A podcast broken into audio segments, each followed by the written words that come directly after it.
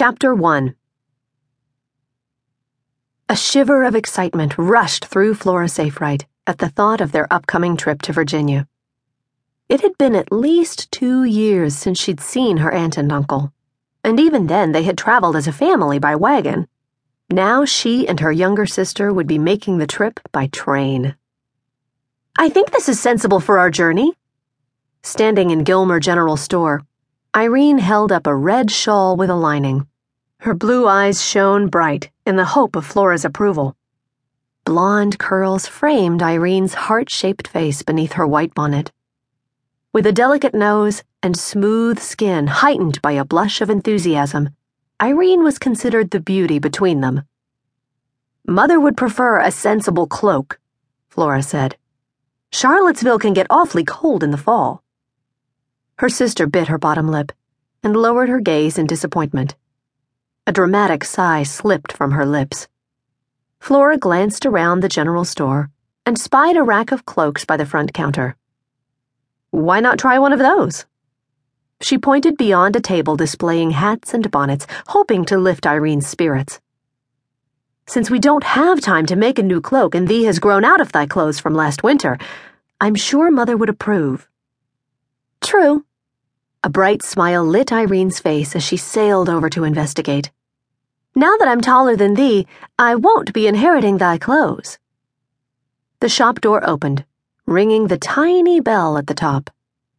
Good morning, Mrs. Edwards, the store clerk, called from where she stood on a small step stool, stacking bolts of fabric on the wall shelves. Morning. Bruce Millikan stepped inside, wearing a white buttoned shirt tucked into a pair of black trousers. His reddish blonde hair lay against his neck beneath his tall black hat. Flora's stomach shuddered at the thought of another confrontation with him. She took a deep breath, eager to escape before he noticed her. Bruce glanced back to ensure that the door had closed properly.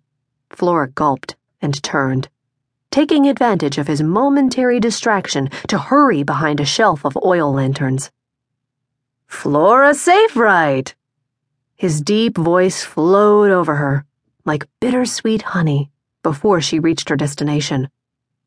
She waited for the sting of a familiar insult. Other girls may have enjoyed his teasing and attention growing up, but she hadn't. She closed her eyes, cringing as his booted footsteps charged across the wooden floor. Flora? She clenched her teeth and forced a smile as she squared her shoulders and prepared to greet him. Staring into his broad chest, Flora had to lean back to gaze into those amazing green eyes. Had he grown taller since she'd seen him eight months ago? The freckles she remembered had faded beneath a ruddy complexion and a slight tan. A smile eased his lips, revealing straight teeth, too perfect in her opinion. If only he would smile a little wider. Then she'd have the satisfaction of seeing the gaping hole on the left side. Too bad a fall from a tree had been responsible, for she would have dearly loved to claim the honor, especially after he'd teased her about her two front teeth.